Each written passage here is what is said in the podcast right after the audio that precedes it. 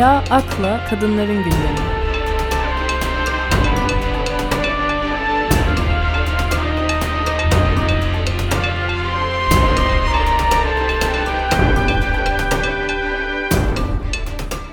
Herkese merhabalar. Çeşitli haber sitelerinden derlediğim haberlerden oluşan Kadınların Gündemi'ne hoş geldiniz. 10 Haziran Perşembe günü Birleşmiş Milletler Nüfus Fonu Dijital Şiddet 101 başlıklı YouTube üzerinden canlı yayınlanan bir webinar düzenledi. Teknolojik gelişmeler ve Covid-19 ile artan dijitalleşmenin getirdiği bir kavram olarak ele alınan dijital şiddete dair, dijital şiddet nedir, toplumsal cinsiyete dayalı şiddetin bir formu mudur, nasıl başa çıkılır, dünyada ve Türkiye'de durum nedir gibi sorulara çeşitli uzmanlarca cevap arandı.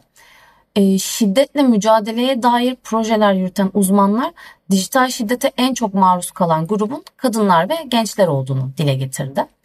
Dijital şiddetin kadınların kendi bedenleri üzerinde söz sahibi olma yetisine de olumsuz etki ettiğinin de altı çizildi bu webinarda.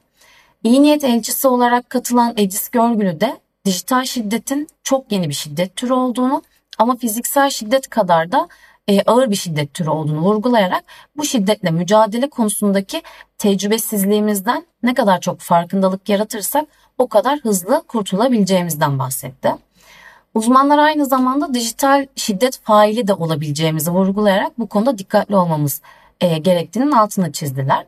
Ve dijital şiddeti bir bireyin veya bir grubun teknolojiyi kullanarak başka bir bireyi veya grubu hedef alması, tehdit etmesi, manipüle etmesi, kontrol etmesi, nefret söylemine maruz bırakması, itibarını zedelemesi ve benzeri zarar verici davranışlardan söz ediyoruz şeklinde tanımlayan uzmanlar içerisinde kavramlar sözlüğü de olan Dijital Şiddet.org diye bir platform kurdular.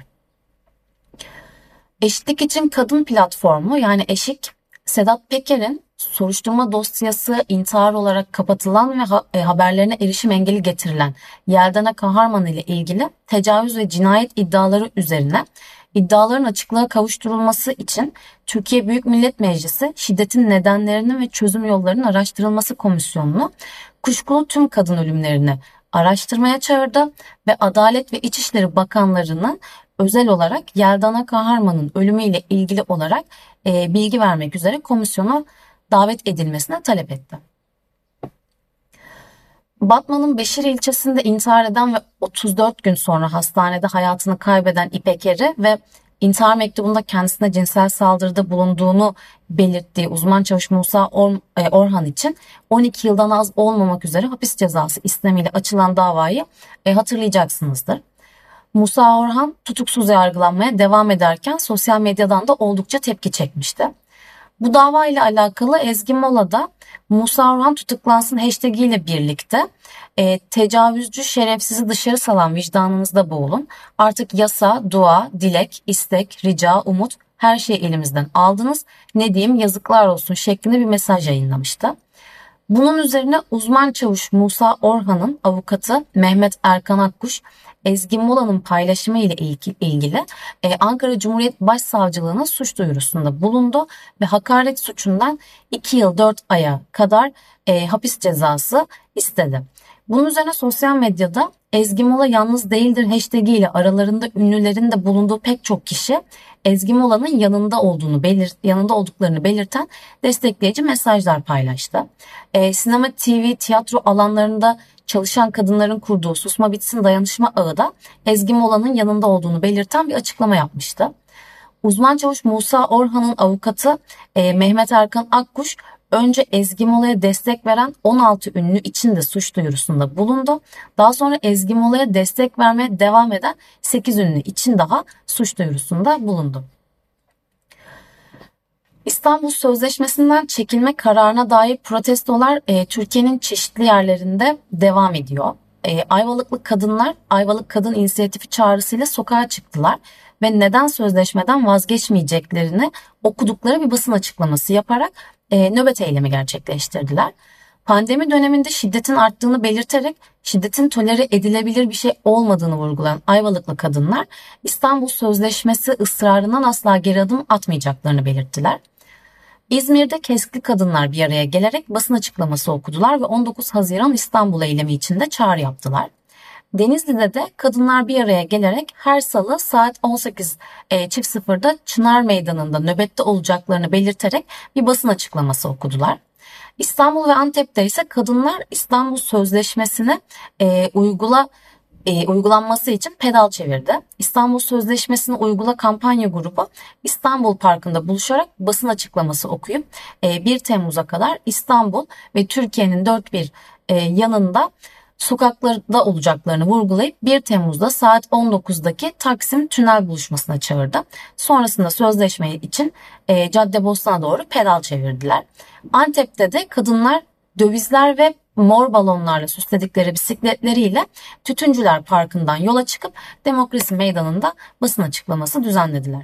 İspanya Eşitlik Bakanı Irene Maria Montero Hill, İstanbul Sözleşmesi hayat kurtarır mottosu ile YouTube üzerinden yayınlanan 10 yıllık İstanbul Sözleşmesi, Kurumlar ve Feminist Hareket Arasındaki Diyalog isimli yayına Kadının İnsan Hakları Yeni Çözümler Derneği'nden Şehnaz Kıymaz Bahçeci ile birlikte katıldı ve Türkiye'li kadın ve LGBT artılarla dayanışma içinde olduğunu belirtmek için İstanbul Sözleşmesi bizim maskesi taktı. Birleşmiş Milletler Kadın Birimi, salgın sonrası toplumsal cinsiyet eşitsizliklerinin giderilebilmesi için yürütülecek Türkiye'de kadın hakları ve toplumsal cinsiyet eşitsizliğinin gelişmesi için sivil toplum kuruluşlarının ve çok ortaklı işbirliklerinin güçlenmesi projesine Avrupa Birliği'nin 4,5 milyon euro mali desteği ile 3 yıl sürecek bir proje olarak başlatacak. Proje kapsamında kadın haklarının ve toplumsal cinsiyet eşitliğinin ilerletilmesi için sivil toplum kuruluşlarının kapasitesinin geliştirilmesi ve yeni ortaklık imkanları ile teknik ve mali kaynaklara erişimlerin arttırılması hedefleniyor. Ayrıca projenin başlıca paydaşları arasında genç kadın ve erkekler, öğrenciler, kadın hakları savunucuları, medya çalışanları, devlet kurumları ve üniversitelerde bulunuyor. Projeye dair ayrıntıları internette bulmak mümkün. Şehirlerin tarih boyunca erkekler için ve erkekler tarafından planlanıp tasarlanması, kadın, çocuk, engelli ve yaşlıların kentsel planlamaların çok fazla odağında olmamasına ve bu tasarımların basmakalıp cinsiyet rollerini ve cinsiyete dayalı iş bölümlerini yeniden üretmesi ve pekiştirmesine sebep oldu. Örneğin aydınlatmasız parklar, kadınlar için umumi tuvaletlerin olmaması, bebek arabası veya tekerlekli sandalye ile manevra yapmayı zorlaştıran kötü koşullardaki yollar gibi pek çok örnek gösterilebilir. Yerel yönetimlerin bu eşitsizlikle mücadele etmek için cinsiyete duyarlı altyapı planlamasından kapsayıcı mimariye, cinsiyete duyarlı karar verme yoluyla politika oluşturmaya kadar çeşitli adımlar atabileceğine vurgu yapmak amaçlı Eşitlik, Adalet ve Kadın Platformu SES'ten Gizem Evgin şehir örnekleri derlemiş.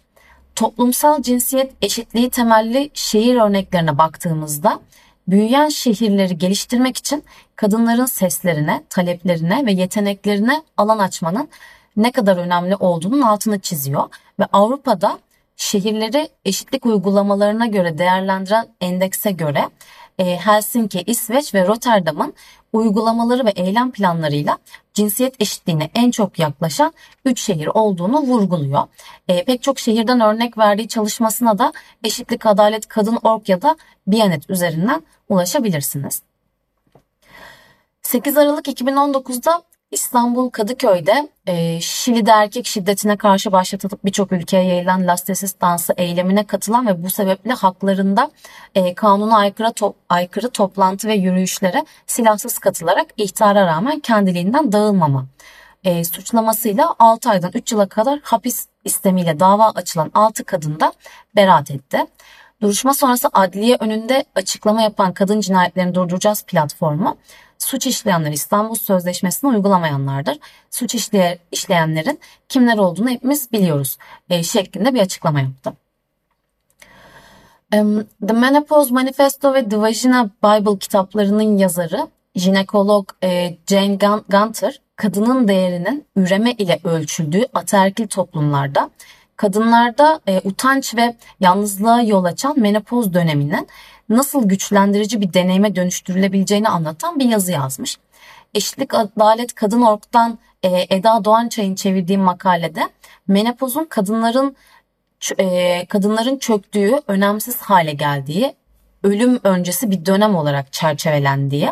Bunun nedeninin ise bir kadının değerinin sınırlı ve kadın düşmanı bir standart çerçevesinde tanımlanarak üreme yeteneği ve kadınsılığı ile ölçülmesi olduğunu ifade ediyor. Tıbbi dilinde bu algıyı desteklediğine dikkat çekiyor. Ve feminist menopoz fikrini benimseyerek bundan daha iyisini yapabileceğimize vurgu yapan Gunter, kadınların bilgi sahibi olarak korkmadan, utanmadan ve gizlemek zorunda kalmadan bedenlerinde bu değişimleri yaşamayı hak ettiğini ifade ediyor. Tıp camiasının kadınlara orta yaşta hormonlarının nasıl değiştiğini, ne beklemeleri gerektiğini ve tıbbi tedaviyle nelerin çözülebileceği hakkında çok daha fazla bilgi sağlaması gerektiğini belirtiyor. Menopozun birçok belirtisi için kanıtlanmış etkili tedavi yöntemleri olduğunu, bunların içinde en iyi bilinenin genellikle hormon yerine koyma olarak adlandırılan tedavi olduğunu ifade ediyor. Bazı antidepresanların ve diğer tedavilerin sıcak basmasını azaltabileceğine de ekleyen yazar, hormonal tedavilerin menopozun genitoüriner semptomlarına yani vajinal kuruluk ve cinsel ilişki sırasında ağrıya yardımcı olabileceğini de söylüyor. Gunter yazısını şöyle sonlandırıyor. Menopoz bir ölüm cezası değildir. Bir kadının değerinin östrojene ve yaşına bağlı olduğuna dair mizojinist, yani kadın düşmanlığı düşüncesini ortadan kaldırmalıyız. Bunun yerine menopozu yaşamın yeni bir aşaması ve son regl dönemini sadece bir referans noktası olarak düşünmeliyiz. Kadınlar semptomlarını ve menopozun sağlığına etkilerini yönetmek için yardıma ihtiyaç duyduklarında açık, cinsiyetçi olmayan bilgilere ve kanıtlanmış tedavilere erişimleri olmalıdır. Yazının İngilizce versiyonuna The New York Times sitesinden, özet çevirisine ise yine Eşitlik Adalet Kadın.org sitesindeki "Feminist bir menopoz mümkün mü?" başlıklı yazısından ulaşabilirsiniz.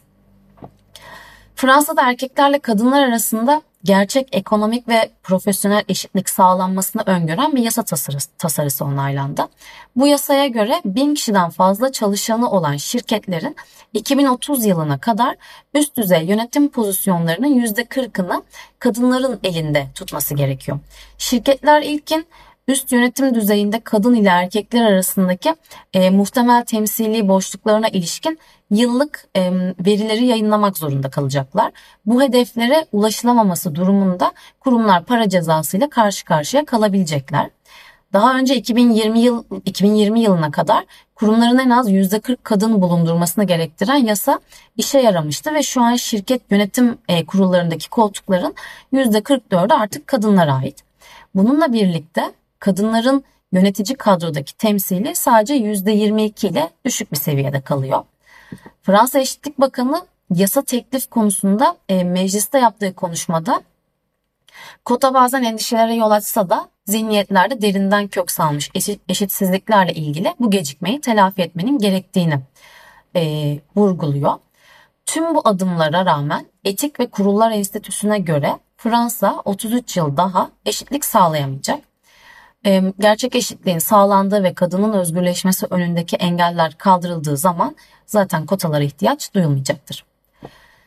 Şili feminist bir anayasa çıkarmaya hazırlanıyor. Şili için yeni bir anayasa Ekim 2019'da hükümet karşıtı bir ayaklanma sırasında eşitlik ve sağlığa, emekli maaşlarına ve eğitime adil erişim çağrılarının tüm siyasi çerçevenin elden geçirilmesi talebine dönüşmesiyle ortaya çıkmıştı. Şilililer ülke için yeni bir anayasa yazmak için 155 kişilik bir halk meclisi seçecek. Yeni anayasa dünyada eşit sayıda kadın ve erkek tarafından yazılan ilk anayasa olma özelliğini taşıyacak. Adaylar yeni anayasadaki eşitliğin yalnızca kadınlara değil, aynı zamanda ülkenin yerli toplulukları, LGBT artı gruplar da dahil olmak üzere siyasi alanlardan dışlanmış her azınlık gruba fayda sağlayacağını vurguluyor. Amerika'nın Texas eyaletinde mezuniyet konuşması yapması için seçilen bir lise öğrencisi olan Paxton Smith, okulun onay verdiği konuşmanın dışına çıkarak kadınların kürtaj hakkını savunan çarpıcı bir konuşma yapıyor. Okulun onay verdiği ve medyanın ve televizyonun dünya görüşünü nasıl şekillendirdiğini anlatan konuşmasını kürsüye çıktıktan sonra değiştiren lise öğrencisi şunları dile getirmiş. Eylül ayından başlayarak hamileliğin tecavüz veya ensest sonucu olup olmadığına bakılmaksızın 6 haftadan sonra kürtaj yasaklanacak. 6 hafta. Kadınlara sadece bu verilecek. Dolayısıyla onlar daha farkına varmadan, ki kadınların birçoğu hamile olduklarını 6 haftadan önce anlamıyor, duygusal, fiziksel ve ekonomik açıdan hazır olup olmadıklarına karar verme şansını bulamadan dünyaya yeni bir insan getirmenin sorumluluğunu alıp alamayacaklarına karar verme şansı olmadan bu karar onlar adına bir yabancı tarafından veriliyor. Hayatlarının geri kalanını etkileyecek bu kararı bir yabancı alıyor. Benim hayallerim, umutlarım ve arzularım var. Buradaki her kadının var. Hayatlarımızın tamamını geleceklerimiz için çalışarak geçirdik ve bizim onayımız veya katkımız olmadan geleceğimiz üzerindeki kontrolümüz elimizden alınıyor. Teksas'ta tepki çeken kürtaj yasası tecavüz veya ensest kaynaklı hamilelikleri istisna olarak görmüyor. 6 hafta sınırının bu durumlarda da uygulanmasını öngörüyor. Aynı zamanda 6 haftadan sonra bir kadının kürtaj olmasına yardım ve yataklık eden kişi veya kliniklere vatandaşların dava açmasına da izin veriyor. Bu haftalık benim derlediğim haberler bu kadar. Dinlediğiniz için teşekkür ederim. Güncel siyaset, kültür, işçi, kadın, çevre, göçmen ve LGBT artı haberleri ve Marksist teori için Marksist.org'u takip edin.